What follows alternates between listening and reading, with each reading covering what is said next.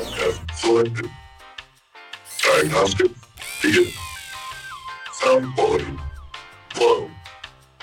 Intelligent rating done. Product name. Product name. Product name. Unacknowledged. Welcome to this week's helping of your favorite podcast product. It's a beautiful day in this iteration of the simulation. How's your program running, Adam?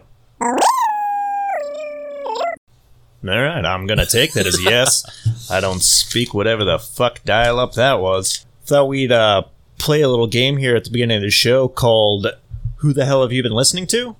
Um, Okay. In this game, we're going to discover a little bit about myself through questions. I guess not really questions. It's just a list of facts, and you're going to guess which ones that I have at some point in time personally believed. Oh, is this like two truths and a lie, but you just tell me a bunch of lies? I mean, it's one. They're all lies. They're all lies. Oh, okay. Yeah. So it's just going to be a little blurb, and then whatever small fact I could about that blurb. I guess it goes the other way: fact then blurb. I don't actually know what blurb means. Blurb. It's like uh, some quantity of words. A blurb. Gotcha. So it would be fact then blurb. Okay. All right. Are you ready for the show? I'm ready. All right. There is no such thing as a sugar rush. It's actually the placebo effect caused by being in a good mood. I say true or false now. No, that's fault. That's so that is a true fact. There is no such thing as a sugar rush. That is a placebo effect. Did I ever believe that there was such thing as a sugar rush? Huh. I'll say yes. Correct. I did in fact believe. Um, My parents told me when I was a kid that I couldn't have soda, and of course I was like, "Why?" And they were like, "If you drink soda, you'll bounce off the walls." And I took it very literally, and I was like, "God damn, my parents! I want to be just bouncing around like flubber, and they won't let me." see, I did the exact opposite thing where they'd tell me I was bouncing off the walls, so I just ran into the walls because I also thought that a sugar rush was real. So I would just start acting out because I was told about that shit. yeah. because lying to your children is often counterproductive. Uh, speaking of more lies to your children, carrots uh, do not give you better night vision. So, do you think that I ever believed? That carrots improve your vision. Yes. Um, I'm gonna say no. I have always believed that Oh. up until I read this shit. Uh, So it turns I. out that beta carotene just turns into vitamin A and is good for your physical eyes. Oh, Like- okay. Like, So it's one of those like, yeah, it's good for your eyes. It doesn't. Your eyes just happen to be better at vision. Um, what does that mean though? Like the goo on your eyeball or something? no, it's like your actual physical eye. Like so, vitamin A is just good for your eye. That's and that's what beta carotene turns into. Huh. So it's just a complete myth that uh, it makes night vision better. Uh, the next one is sharks don't get cancer. Is that a thing? No. Uh, I had never once thought that that was a thing, so I'm taking it that, okay, I never believed this, and your response to that means you've never even heard of this, because I also had never heard of this, that Yeah. people. I mean, I uh, would have guessed that you didn't believe it. Yes, but so people apparently think sharks don't get cancer, and it's real bad for I something about cartilage being too small and uh, not swelling properly. Oh, because they're like mostly cartilage with their. Yeah, so they Yeah. can't like. I guess it has something more to do with like the blood flow, but they basically shouldn't be able to grow a tumor, which is not true. They just grow shark tumors, but it's like real bad for the entire uh, community of sharks because it has a bunch of cancer patients uh, that want to eat shark cartilage because they think the shark cartilage is somehow going to help their cancer. Oh, dang. It's, So there's yeah. an entire like other than the joint and knee pain shark cartilage industry, there's a separate one that is peddling shark cartilage to cure cancer. Sharks seem to have some of the worst PR, like just misinformation and stuff about them. I I'm mean, they sure. do only really interact with people using their teeth. Well, yeah, That's the only time we hear anything about them. Right. The rest of the time, they're minding their own fucking business, being sharks. Yeah, cause like I mean that's an example right there. I feel like because they're not insanely aggressive, but like we think they are. That's like bad shark PR. It's like Yeah, we just look like uh, seals. Is there? I'm trying to think of other animals that just have like these campaigns that really. One of the them. things that I didn't put in here that was a fact is that uh, male lions are lazy because they don't hunt because the female lion does. And Yeah. apparently there's like a crazy campaign about them. But they do all of the other. It's the exact same argument of, about like a housewife. Yeah, Like, it's, yeah, apparently they get the bad rap. Dude, it's like koalas. Like everyone's like, oh, they're so cute and cuddly, but apparently they're like, No, they're, Nasty as they're hell. little mean syphilis ridden monsters Yeah. that don't have any interest in self preservation. yeah. It's like I don't think owls even went to college, man. yes. There's just all these lies out there about animals. You ready for the next one? Ready? Uh, 420 is the official police call for marijuana use. Uh, did you believe it? Yeah. I'll say no. Cool. You got that one right. um, no, I've never thought of that, nor did I ever hear of that before this list. Uh, it is, however, the LA County Police Code for juvenile disturbances. Okay. and it is the city code for or yeah it's a city code protecting the prohibiting of obstruction to the access of public property so Huh. just putting stuff in walkways so we're like, don't bogart that park, man. well i think it would be if the only way i could think that somebody thought that this was for marijuana is a bunch of people were standing in like a walkway and they were just like it's a 420 and they were like fuck they saw us smoking pot and really they were just in everyone's way Yeah. Um, so this next one's a little grim, but newborn babies don't feel pain. I don't think there's any way you believe that, and I don't know how anyone ever did. Are you fucking did. kidding me? You don't know this? You believe that? No. So here's the thing. No, I, I do believe that babies feel pain. Let's get that very clear. Right. Um, that's so what I was saying. I, Newborn like, babies feeling pain in the United States of America was not recognized until the year 1987 when we were born. yep. Um, the theory of it was first established in 1940. Dang. So in between 1940 and 1987, there was absolutely no requirement to give newborn babies anesthetic for anything, and we have been doing all of the surgeries on them until that point in time with nothing. that's crazy. Yeah, that's a fucking that's one of those things that every time I'm like, wow, we have the balls to think we're an intelligent species. 1987 was the same year that credit scores were invented. Yes, it was a terrible year. They're like, oh, let's make up credit scores and babies feel pain, I guess. Well, I mean, recognizing rights, it's what it's all about. yeah. all of that was totally based on them poking babies with uh, sharp things and deciding whether or not their response to that was pain. Yeah. It was just what? Like they measured their crying or like. They, they They just measured loud. their reaction to newborn Yeah. babies, which was like wildly different. There's no real data on it. So they're like, this is the first time we've ever observed this. Usually we just fuck around with them. yeah. Uh, so the next one, liven it up a bit. It takes seven years to uh, digest bubblegum. Uh, I, I think you believed that. I never believed that. Oh, That's the first one you've gotten wrong, though. dang. Um, here's one that's interesting. Bagpipes are Scottish. Did you believe it? I, I feel like maybe you had some weird knowledge, like some insider family history. So I'll say no, you did not believe that. I absolutely did believe that, and Oh, I found this specifically to find something that I didn't believe because there were too many things I believed on this list at this point. God damn it! You're Um, hitting me with the reverse psychologies. Bagpipes are believed to have started in the third millennia BC in Sumeria. okay, so like Egypt area, Yes, like and they did East-ish? like uh, they did the whole uh, God circuit. Okay, so the bagpipes Fertile just- Crescent. Yeah. so that's I didn't go too deep into it because it started going into a very very large rabbit hole of what is actually considered a bagpipe. But And that just came from like animal organs, or like uh, I'd see that's what the problem became because at some point in time it ended up in Rome and they just used their cheeks. Like they Oh. just used like leather around their cheeks with two pipes What? and used that. so they just used their mouths as bags. That sounds awesome. That's how you play the didgeridoo, kind of. Yeah.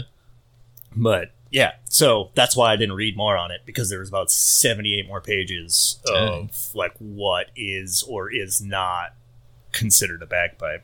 But the next one, next little question, uh, Ben Franklin wanted to put a turkey as the national seal of America. I've heard that before. Yeah. Do you think I believed that? I think you believed it. Uh, I've never heard of that.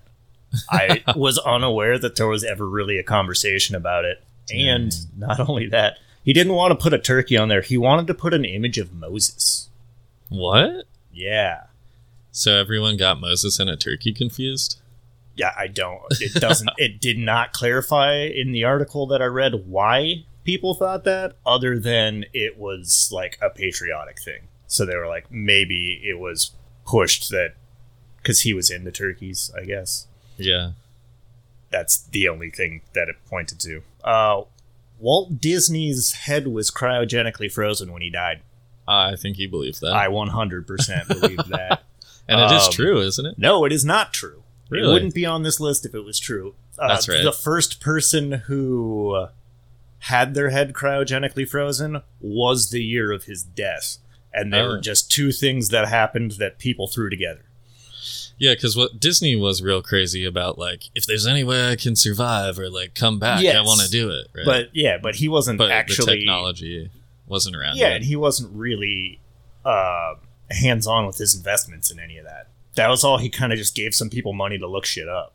yeah. So he did end up spending some money on it, but it wasn't even money he really knew he spent. But yeah, the guy who did get his head frozen did happen that year, and it was the first time. And I think that guy's head is still frozen. That's a completely different story because there's some dude with a bunch of fucking frozen heads in his garage. So, do you remember the controversy that happened in Phoenix with cryogenically frozen bodies? Was it bodies or heads? Uh, well, it was a head. I don't know if they were like all full bodies or just heads or what. But there's a facility, I think one of the biggest facilities that does cryogenic freezing is in Phoenix. Um, they have like some really high profile clients. One of them was Ted Williams. He was like a big baseball player for the Yankees. Uh, I think he played like maybe 40s, 50s, not positive, but so he's at that facility and the controversy was that people were accessing the bodies and like Oh, that's not where I thought this was them? going. And what they did was they were playing baseball with Ted Williams' Oh my fucking god, that is the best reason to defile a corpse I've ever heard, and thank God that's where that went. So I was a little scared.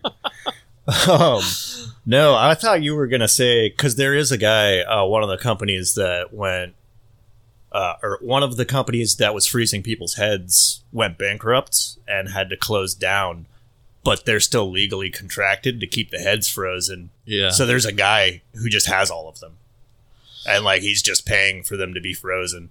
He's like, Um, move that meatloaf. Uh, we got to keep these heads on ice. They're in a freezer. Uh, it was on a Radiolab. I'll look it up at some point. But all right. So the next one is Einstein failed math.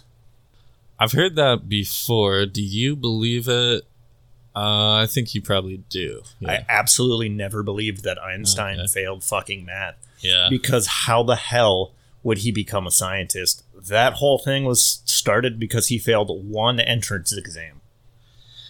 Yeah, I know I've heard this story, and it was like kind of on a technicality too, wasn't it? Or he was just like, "Fuck this class" or something. Uh, I didn't read too deeply into it, but it was it was one part of an entrance exam. He failed the math portion of the entrance exam, yeah, and I'm pretty sure it didn't matter. yeah. Like it wasn't something that was going to weigh into his future. that is pretty funny. That it's it could have been like a total technicality. They're like, "No, don't even do this part," and he's like, "But I don't want to get a I just- exactly. And they're like, right? "No, but it really doesn't matter. Like it's we just need it for the paperwork." And he's like, "All right." And then like a hundred years later, we're like, "Look at this dumbass. he failed that shit. uh, dinosaurs and people coexisted. I don't think you believe that. Cool, thanks, man. I'm real happy about that. Um, there was 46 million years apart in that one. Uh, Cretaceous. so the definition of insanity is doing the same thing over and over with no variations and expecting a different result. Did you believe that? Probably no. Uh, I did believe that. Well, Um, so here's the next part of that. It was a quote from Einstein, not the actual definition. oh yeah, of course. Uh, it's not. I also believed that. Um, it is actually from the Narcotics Anonymous 1980s handbook to describe uh, what it's like trying to use whatever you're addicted to and quit at the same time. oh, nice. I should have known that. I That's a fucking. T- I believed that until last night. that. That was his quote. Yeah. Yeah, I believed that till really recently, and I saw someone else th- like mention that it was misattributed, and I was like, "Damn, that one got me." Yeah, this one got me twice because I thought it was the actual definition of insanity until I was probably in middle school, which don't ask me why a small child wanted to know the in- definition of insanity. But and then in middle school, I used to walk around and be like, "That's actually Einstein, idiots." Um, so sorry, I guess. Um, here's the next one. We've talked about this a couple of times. Jesus invented the chair. Um, I don't think you believed it because I doubt you'd even heard it. Correct. I did not. That was Mel Gibson in The Passion of the Christ, just deciding to attribute random crap to people. Um, and I only know that because of comedian and clown Tom Walker. so the porcupines can shoot their quills. Huh. Did you believe it? I I think yeah. Too many cartoons told us that. No, I did not. Damn it. because of Homeward Bound. Because of the scene where he sticks his nose and gets stung in the face Yeah. by the quills is burned into my head. Yeah. Wasn't that their names? It was like Shadow, Chance, and Missy or something. See, I have the same problem. I don't remember the cat's name. Yeah. It's a little rude, and I think it might be uh, Goddamn society's fault. That's who it is. Society. This one's worth a Google. It's Sassy, not Missy. Sassy? See, Yeah. I mean, that's not a real good name. All right. So here's the last one. Okay. Daddy longlegs are the most poisonous spider. They just don't have fangs deep enough to bite you, or big enough to bite you. Ah, fuck. These animal facts are hard because I'm like, I don't know. You would know a lot about this, or you would have just gotten the wrong info. Yeah, I think you, yes, believe that. Correct. I did believe that. and this is one of those things that's somewhat unknown because two things. One, there's another species of arachnid called the daddy longlegs that I had to make sure wasn't the daddy longlegs that you and I are used to. Okay. Um, it, it's not. We have the real daddy longlegs spider. The other one is just an arachnid. Oh, okay. Um, the real daddy long leg spider does have venom. If it had teeth that were too small to bite a human, it would be completely unethical to take its venom and inject it into a human being to see what it did. So that's never been done. And as for whether or not they can actually bite you, it has the same type of teeth as a brown recluse, which do bite people, but it's not a hunting spider, so they don't know. There is a guy who said he got uh, bit by one, like that forced himself, and he does a weird pain index thing. Uh, he said it was no worse than uh, Black Widow. huh. So, Wait, so why do you say it's unethical? Because it's so because tiny, it's or- against the law for us to do that, it's against the code of ethics of science to inject a human with poison. Oh yeah, yeah, okay. yeah, That, that so it's just never been done. I thought you were saying yeah to harvest the poison. Oh no, they can Yeah. just smash that little bugger and shove them in you. yeah. I'm, I'm sure there was already some guy with one loaded up in a syringe, and they're like, "Whoa, whoa, whoa! The boss is watching. Just calm down a little bit on that." Yeah. Whoa, whoa. Not the Um, daddy long leg poison. Yeah, so that's it on my little quiz on who the hell have you been listening to. You got six out of fifteen, man.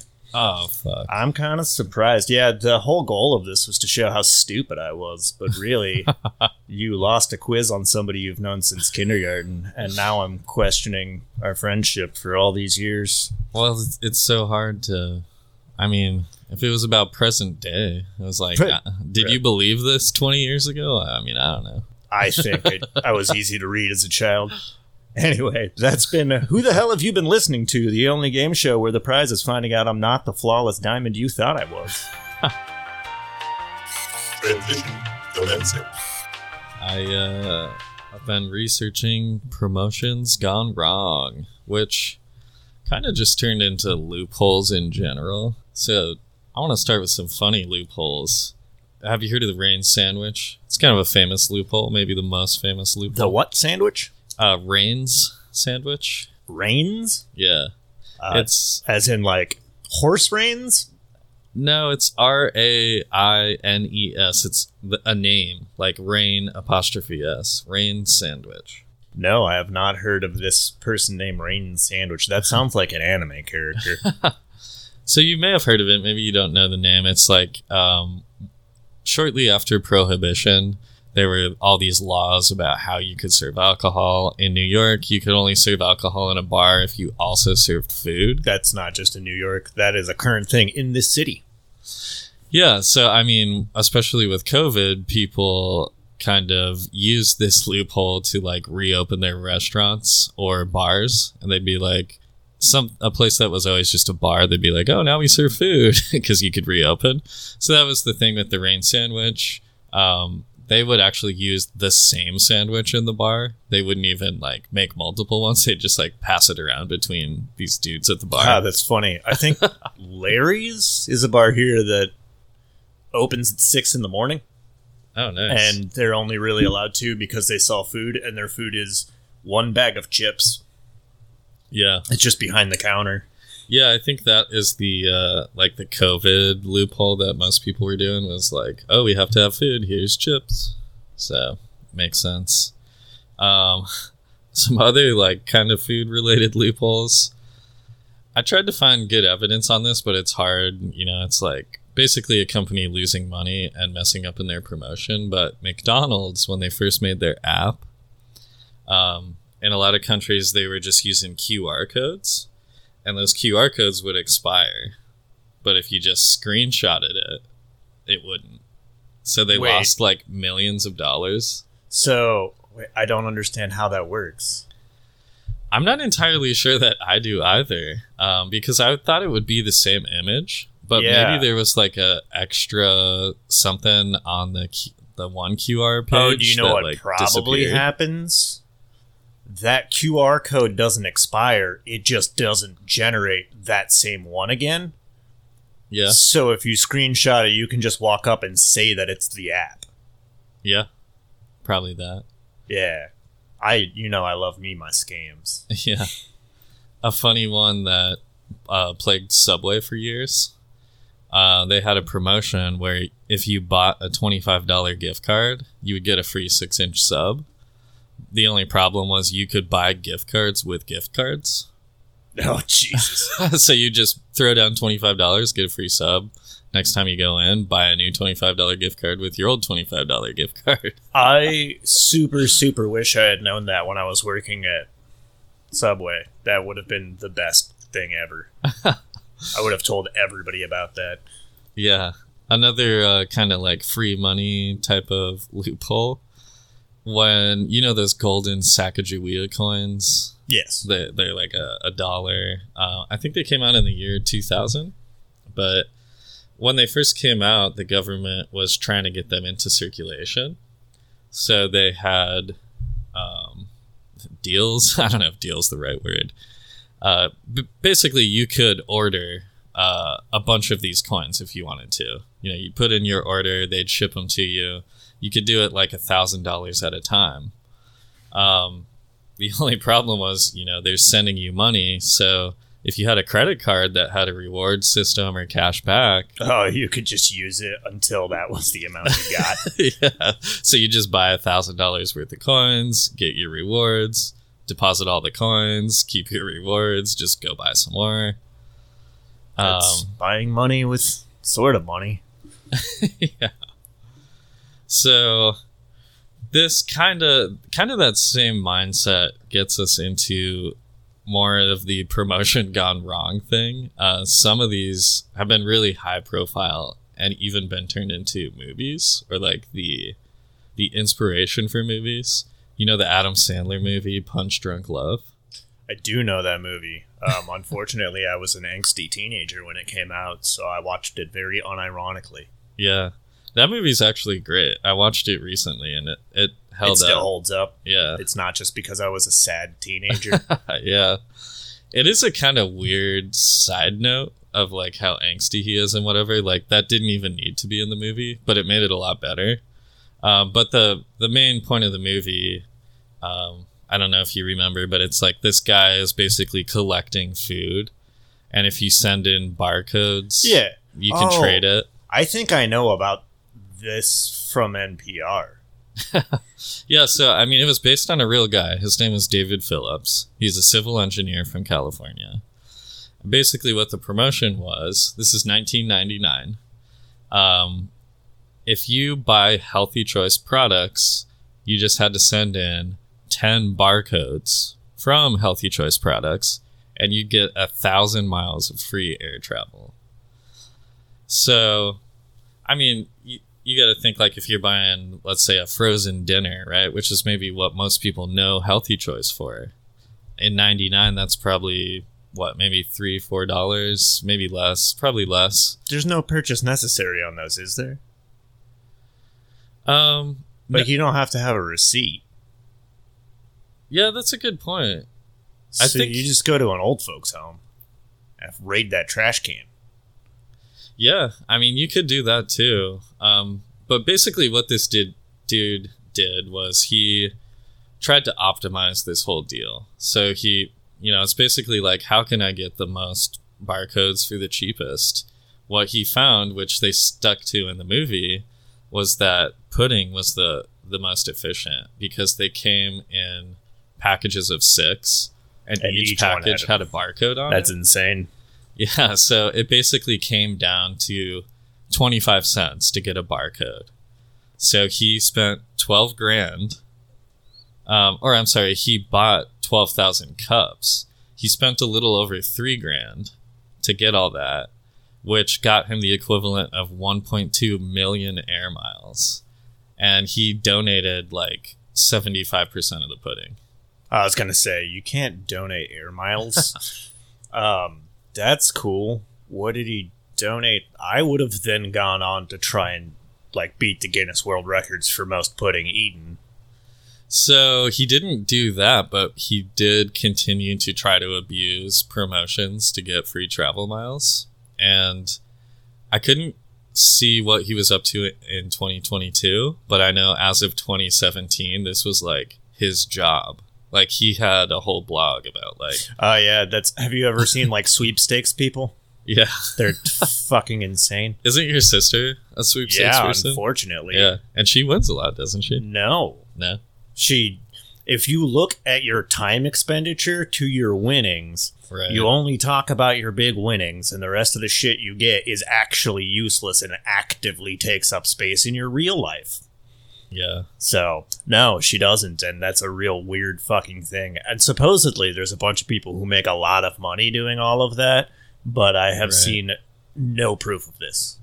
Other than them making their own videos about them doing it. But their houses all still look like they're filled with junk and, uh, you know, small. Yeah, it's like it almost seems like exploiting kind of like a hoarder mentality. Almost. No, it is. That's Yeah. 100% exploiting addiction. Yeah. because that is gambling. oh yeah, addiction, That's the same absolutely. mechanism in your brain goes off. It's that little dopamine feed. Yeah. Uh, so in a similar vein to this whole healthy choice ordeal, Hoover, the like the vacuum, J. Edgar. Okay.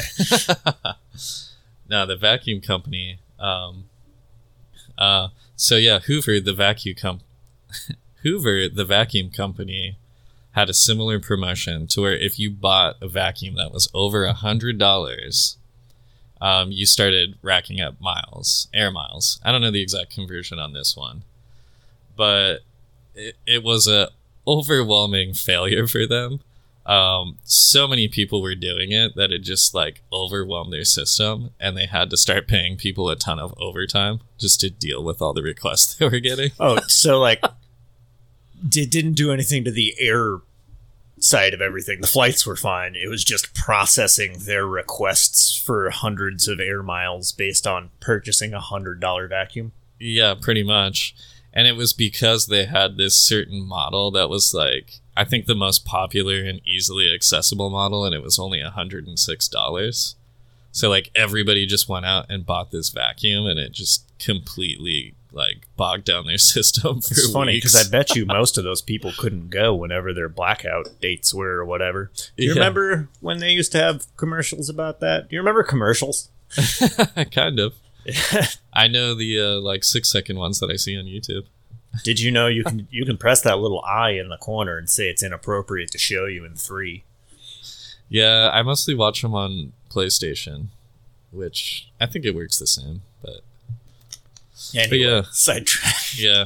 But so Hoover, um, You keep thinking you're talking about the president. The promotion actually was successful from a sales standpoint. They made thirty million dollars, um, but they lost fifty million in overtime and other overhead.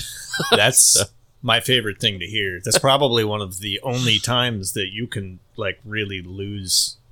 That's your boss not holding a calculator at work is Yeah. what that is. He's like, "Oh, this will be great. Yeah, we'll have so much work to do." And then you're like, "But you got to pay all this overtime and you got to Yeah, keep the that's lights like- on." No, don't worry. He's just going to be here for an hour, and you do that times seven million people. So uh, I'm gonna go back to like loopholes a little bit. Uh, these aren't quite promotions, but like same kind of hilarious mindset. Do you know how Ted Bundy got married? This was after he was like arrested. Uh, I would assume uh, by a groupie in prison. Then So that yeah, that is the kind of person that was attracted to him, and and Ted Bundy was known for being like kind of a finesser and like yeah, somewhat good looking women liked him. So yeah, someone did contact him. They started writing him letters. They got to know each other. But this was while he was going through his trial, you know, a very high profile trial. And she came to the court to attend the trial. Um, while the trial was going on, he kind of stopped the main discussion, turned to this woman, and was like, Oh, I love you so much. You know, will you marry me? And she said yes. And then they start going on with the trial again. And Ted Bundy like refers to her as his wife. And they're like, What are you talking about? And he's basically like, Oh, well, we were just legally married. You guys all saw it. And they're like, Huh? He's like, Yeah, there's a law uh, in this state. The only thing you need for a marriage is the consent of both individuals, a courtroom, and the presence of a judge. All of that just happened. And they were like, oh, fuck, let's look at the book. God damn it, he's married. that is a full on Shanghai man. Is that where the? That's got to be older because you hear about.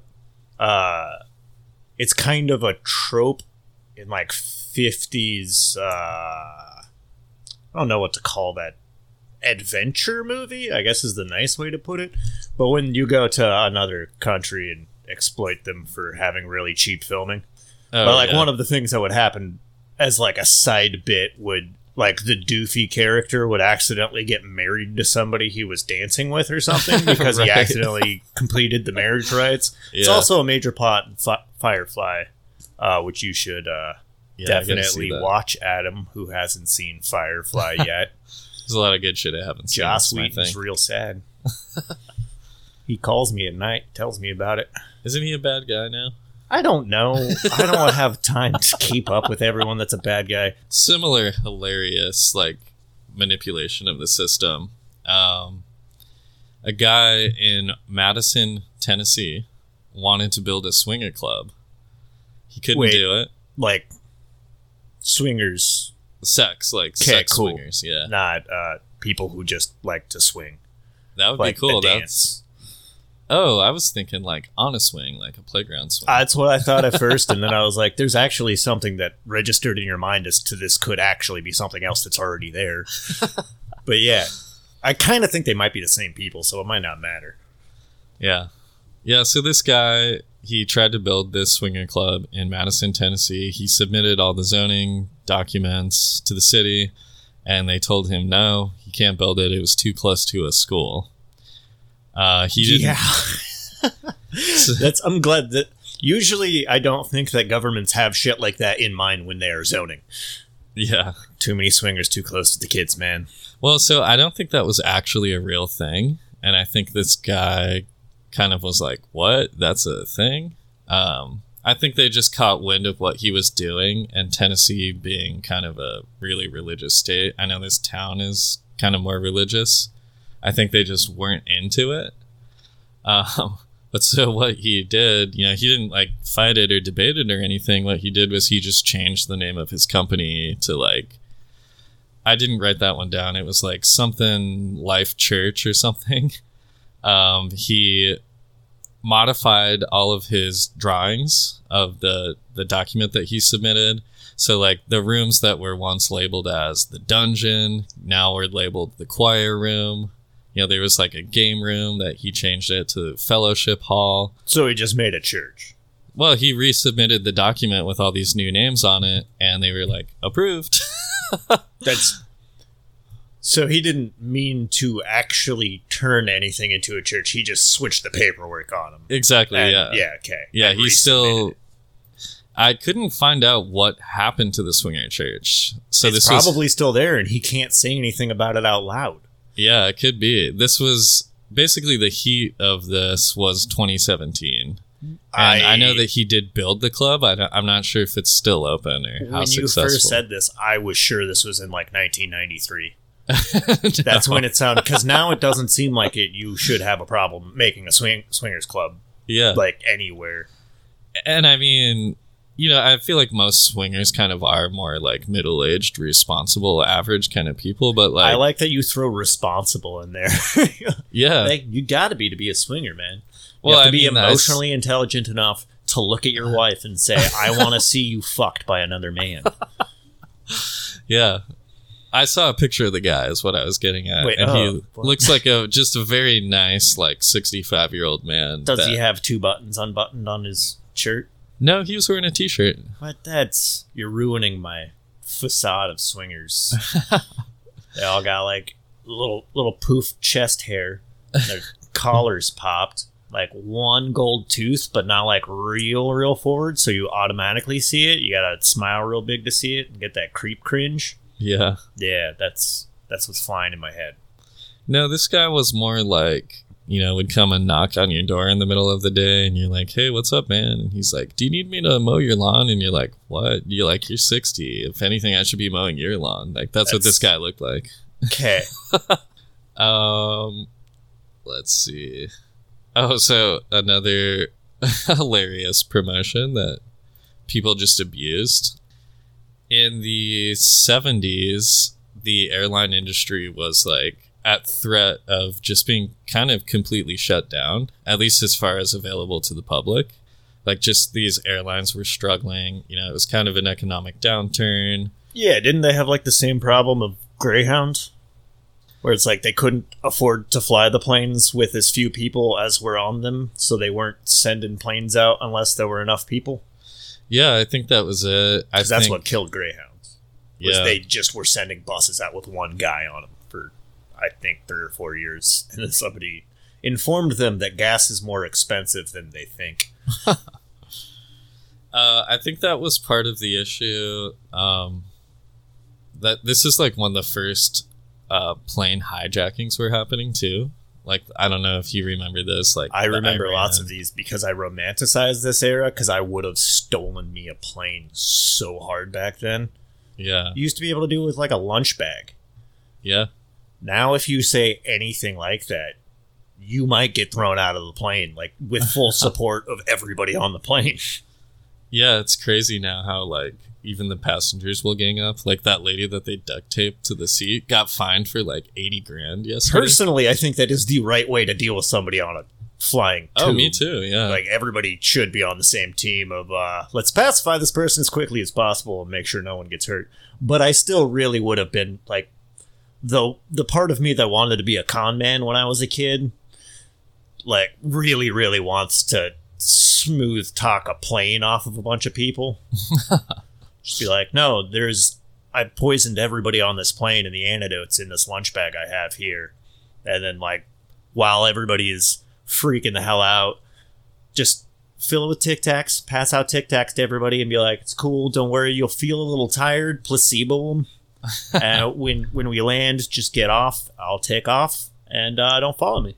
And then I have a plane. What I do with it is, you know, probably crash it, but I'll at least have died doing what I loved, tricking people out of planes. Wasn't there that kid that stole a plane? Oh, there was a kid that went on a joyride across. I don't remember how much of the country. This was when I first moved to uh, Wyoming. Yeah. Yeah, he got. I want to say six planes Yeah, it was before they caught uh, him. Like Puget Sound or something. Was that the Barefoot Bandit? Same kid? I have no idea what the guy's name was. I got all of this information through like farmers because they were legitimately scared because he was stealing like farming planes. He wasn't going to big airports. Right, yeah. It was Yeah. like prop planes. So they were all real worried that he was just going to show up out of nowhere because he can fly Yeah. and steal their planes. But yeah, I was rooting for him the whole time. And the sentiment really was kind of just like, he's just a silly guy. Yeah, they knew he was a kid and they knew it was like a fun thing. Yeah, the Barefoot Bandit, that was him. And it was uh I think Puget Sound or Washington area. It's a yeah, Mount Vernon, Washington is where he grew up. Anyways. Yeah, um, we allow some weird things to be legal sometimes. Did he actually get in trouble for that? Oh yeah, he did for sure. Uh, let's see, July eleventh, twenty ten. Moore was captured. Uh, there was a ten thousand dollar bounty on him. That's pretty low for somebody who's stealing planes. Three months in jail is what he got. So yeah, pretty. so he got like a slap on the wrist for like that's more than you get for stealing or less than you get for stealing a car. Yeah, If you steal a car, that's a serious, serious crime. Like I'm assuming that he got felony and they just gave him three months. Because if he's on like felony probation that whole time, Oh, that was just one of his charges too. It looks like he got multiple years. So that was all 2010 was his sentencing. And it looks like in 2016 he was released on probation. So it seems like he did about 6 years for it. Okay, I was gonna say sometimes we just let the some people commit crimes, like Yeah. the kid in Tucson who stole the koalas to bring up koalas again. Uh, he got in zero trouble because he stole them for his girlfriend. like, so he broke into the zoo, and I want to say they found out it wasn't hard to break into the zoo, so there was kind of some deflection on whether or not he was a hardened criminal there. But he Yeah. stole two koalas. This is when we were both living in Tucson Yeah. And he was found like two days later with both of them in, in those like giant tough trash cans like just hanging off the side with just a stick of random eucalyptus out. And he was like i stole them because my girlfriend was mad at me. And he had all charges dropped. They're like, that's cute. yeah we'll they were just like it. that's adorable. We'll completely set a bad example. Remember kids you can steal as many animals as you want so long as you say they're for your girlfriend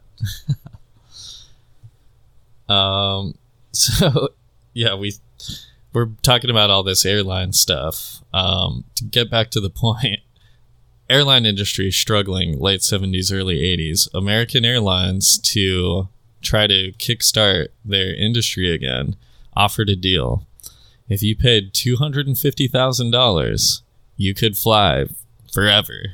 Whatever you like, anywhere you want wanted, anytime, doesn't matter. Like you just have a free pass onto a plane, basically. all you can eat buffet flight Yeah. Yeah, I feel like even better though, because it's like all you can eat buffet, but like any buffet that you walk into ever. That would be hilarious. yeah. So on top of this being kind of an insane deal in the first place, yeah. uh, you could also add a companion for an additional 150 grand. So that's just a cheaper version of the same thing. What is that 150 grand in nowadays money? I'm not sure. So 250 was about 700 grand. So that yeah, so 150 grand in 1980 would be almost $550,000. So it's I, I kind of think they might still do that deal. well, it ended up being a huge mistake for them. So Yes, because people don't die as quickly as they thought. Apparently, So there's a handful of things that made it dumb. The biggest one is like, why would you be able to add a companion for 150 grand? That's insane. Like 250 grand is going to screw your company over, and you're just throwing in a 150 grand option.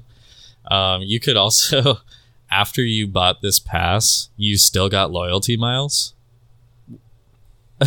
so it's like you could rack up miles on the free flights that you were flying and then gift those to other people. Another thing that they weren't counting on was people would just band together and essentially like invest in a pass together. Um, because there were limitations on like who was buying the ticket, but you could just buy the ticket and give it to someone else. yeah, pre uh, terrorist organization world. Yeah. So just groups of people would get together and buy this thing and just pass it around. They actually, because this kind of screwed their company over so hard, they investigated people potentially abusing it. And they didn't even find anyone like breaking the rules until like 2007. This was still going on in 2007, or are these just people No, these who have people the that- residual hold on to? Okay, they Yeah. still were honoring it. Well, good on them for sucking on their mistake. Well, he was committing some kind of fraud too. He was like doubling up. It wasn't just like like you can still have the pass. There are people out there. There's a lot of people out there that still have the pass. yeah, because you'd be insane to have not done that Yeah. if you had the money to. Granted, that's And so American Airlines is like making the effort like this shit is fucking us so hard. Like anyone that uses this shit, look into it and make sure it's not fraud. yeah. I would have had that going like day one. I think they did, but the, it took them like 30 years to even find it. I think they were Well, kind of like, also- God damn it, they must be doing something. And they were like, no, this is just us messing up. yeah, you also have to look at like the the type of person looking for the fraud. Like that fraud wasn't a normal type of fraud, so no one really knew what they were looking for until they found it. Yeah. So another big promotion by a huge company, McDonald's again, that really went wrong. Uh, they did a promotion for the 84 Olympics. Ooh. It was in LA, so it was a big opportunity for them. You know, what's happening in the world in 1984? Cold War. I mean, So- there was that whole thing about Big Brother and shit, right? Uh, yeah, yeah, Yeah. 1984, That's right? Newspeak, that's when they invented texting, I believe. Texting was invented. No, that's just my joke on Newspeak. Oh. Newspeak from 1984 is just texting. But Right. anyway, bad jokes aside. Yeah, so 84, uh, you know, Cold War is going strong. And in the Olympics, there was actually a Soviet boycott. Right? So keep that in mind. Now, the McDonald's promotion was similar to other McDonald's promotions, like the Monopoly thing. You buy an item, it'd have a pull tab on it. You pull it off, and it would list the name of a, an Olympic event, right? So it'd be like 100 meter freestyle swimming or something. And then you would watch the Olympics. If America got a medal in 100 meter freestyle, then you would get free food. Sounds like a decent gamble. Right. I think in any other year it would make a lot of sense, but because there was a Soviet boycott going on, and this is the whole USSR at this point, not Yeah. just Russia, so you have to think all these Eastern European countries, everything, are not participating. So this is like by far the most successful Olympics for America. Uh, they ended up winning 174 medals. So McDonald's just lost a shitload of money because America couldn't stop winning. Yeah, that's uh well good. I hope that that did a decent dent in the structure that they have that is failing right now. I'm sure McDonald's has even more of these promotions, but it's funny that like two of the big ones that I found were Well, I remember there used to be a lot of ways to abuse the Monopoly game to Well- the extent where by the end of the original Monopoly game, where because you just used to have to find little pieces and the prizes were pretty straightforward. yeah. You can get them. There's a whole Um, documentary about that. yeah, they start allowing just normal people to put the sleeves in the thing. So like the sleeve of cups, you had to like go get a manager and whatever. Because that was always my thing when I was little. Is every once in a while I'd be like, "Hey, give me one of those extra cups," and they just would. yeah. And by the end of it, people were stealing truckfuls of those things. Well, so that's not how it went wrong in the end, though. What went wrong was the guy who was responsible for printing the winning pieces.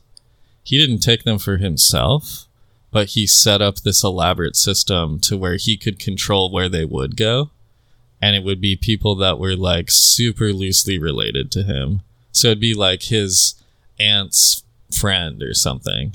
And so he would work with them and like funnel the piece to them and they would have a little group that they would like split the money out across. But it was like it wasn't just people grabbing extra shit. It was like they knew where the winning piece was. Yeah, for the money. yeah. But there were still people. Oh, just right, for all the other crap out of them. prizes. Yeah, I'm talking Yeah. about us poor people, not the geniuses. Yeah. yeah, that's a super nice plan, and that guy's only real problem was involving more than three people. I think his only yeah, I mean that is part of it. His big mistake was he pulled it off like three times and never would have got caught. And then he's like, "We should do it like ten times," and got caught on like the tenth time. Yeah, that's comfortability in crimes, man. Yeah. Have you heard about the Pepsi fighter jet? I mean, I feel as though I've seen a fighter jet with Pepsi logo on it. Yeah, It seems so- like a 1997 thing in my head. It was very 90s. Um, I think it might have actually been 97. Uh, the the resulting lawsuit was 99. So Good. Continue. um, this is another point situation, right? Like, oh, drink Pepsi, collect points. If you send us your points, I we'll remember Pepsi points. My mother is a fanatic. Yeah. Um, so they had a commercial that was advertising this, right? They're like, oh, 75 points, we'll send you a shirt.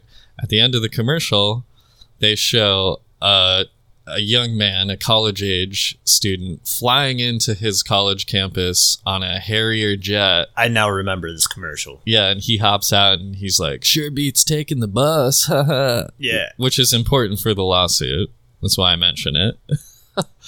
um, and then they show, you know, as he hops out of the jet in the commercial, they're like seven million points, Harrier fighter jet.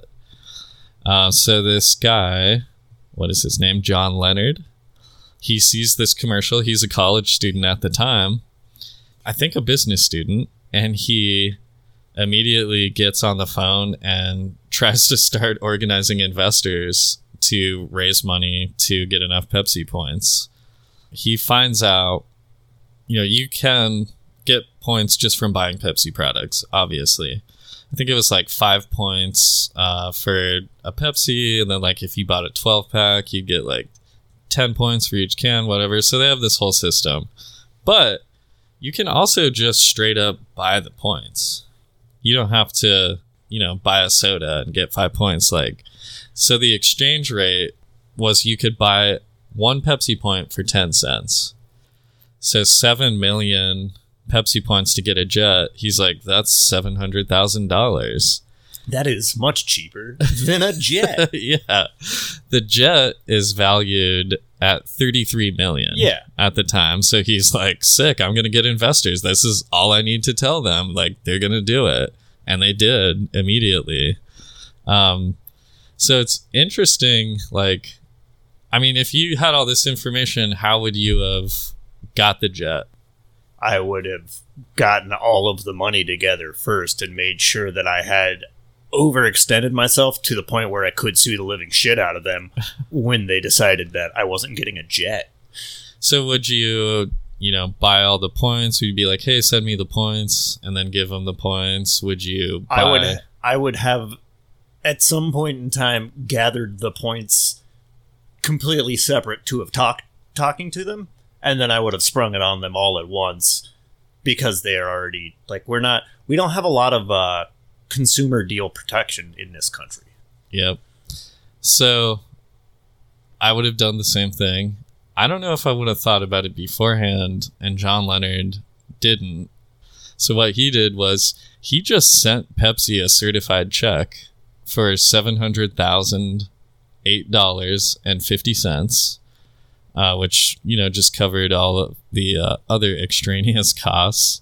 And he's like, "Here's a check for seven hundred thousand dollars. That should be enough for the points. Send me my jet, please." That was a bad way to do that. That's not a good way to pressure them into giving you a jet with legal threat. Yeah. Oh, and so the funny thing too was he had 15 points of his own. So he only had to buy like six million nine hundred ninety nine thousand nine hundred and eighty five Oh, yeah. points. so that extra money was actually the ten dollars shipping and handling fee. Oh, really? Yeah, that extra eight fifty. um, so Isn't it its own shipping and handling? It's a jet. I think for the points, the shipping and handling was for the points. But the points aren't physical. Yeah, that's true. He didn't even have the points yet. So I Well, don't. Maybe it was just to mail the certified check. Well, it probably Uh, said shipping and handling on it. Probably had a flat rate because they do that a lot back then. yeah. So, anyways, obviously Pepsi is like, uh, we shouldn't. We don't even have a jet, and we're not Pepsi one hundred percent has a jet. Well, so that became a point of contention. Actually, was like, Just give me one of yours. No, the court almost went through like this thought experiment of like, all right, let's say this guy wins. Is he gonna actually get the jet? Should he be able or to he have a get jet? cash prize? I'm. I think legally he's allowed to have a jet so long as it doesn't have weapons on it. Like you're So- allowed to own whatever plane you want. Whether or not you can fly it is a different matter. Like I can go and buy a Cessna, but I'm Yeah. just they just won't let me like fly it because I don't know how.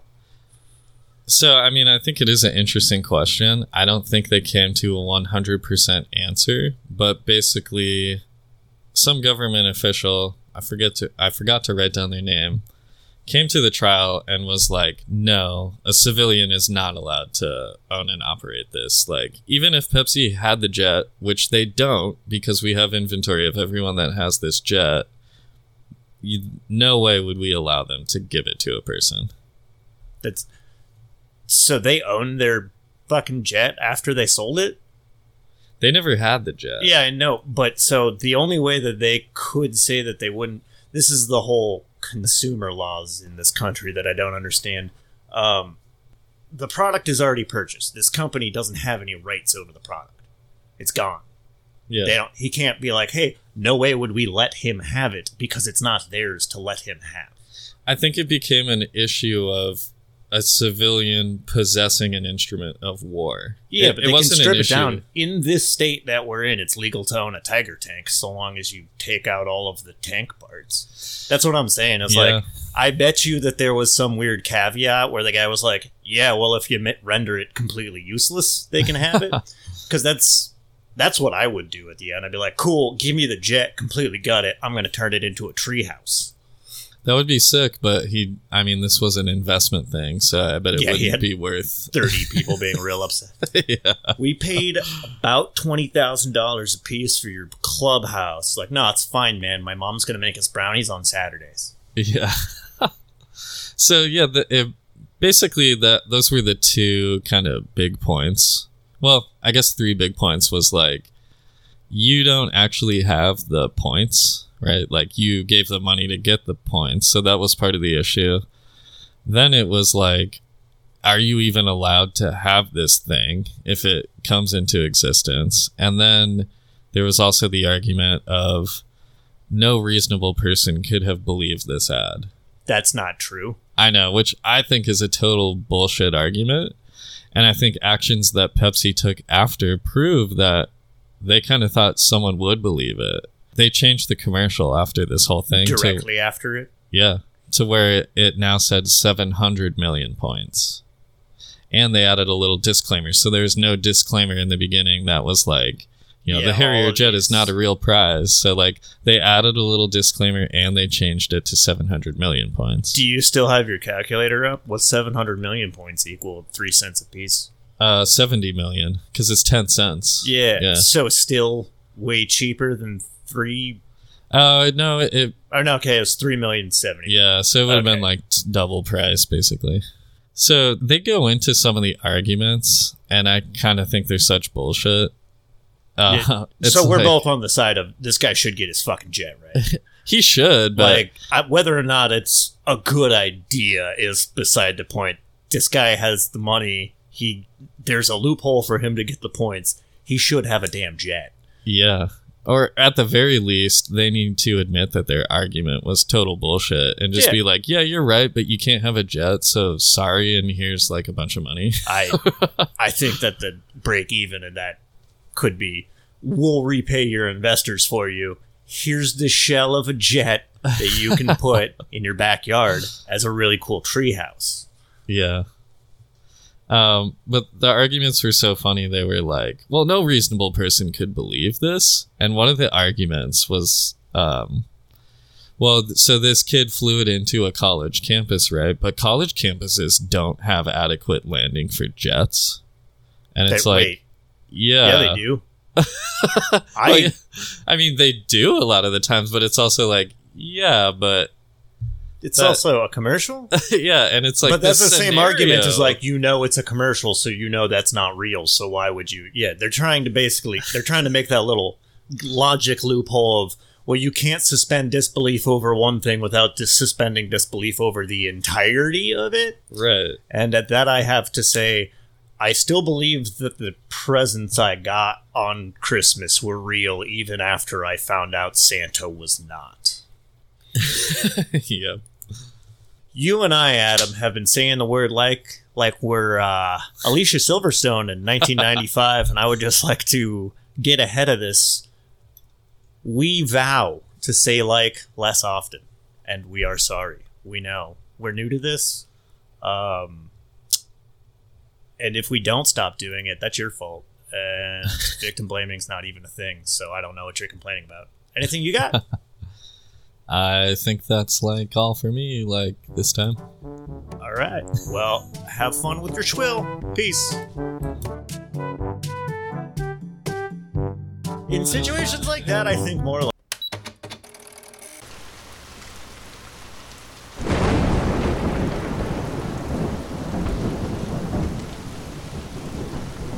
What do you think? I found it in an old stasis box. Sounded like some old pre-lock bullshit. They still had Thursdays for fuck's sake. Not the broadcast, the player. It's recorded. It's got a nice screen, but it's gotta be at least 200 years old. Mm, But if it transmits, it might be just what the boss is looking for. Fine, bring it. But find something a little less milk toast to listen to on the way back.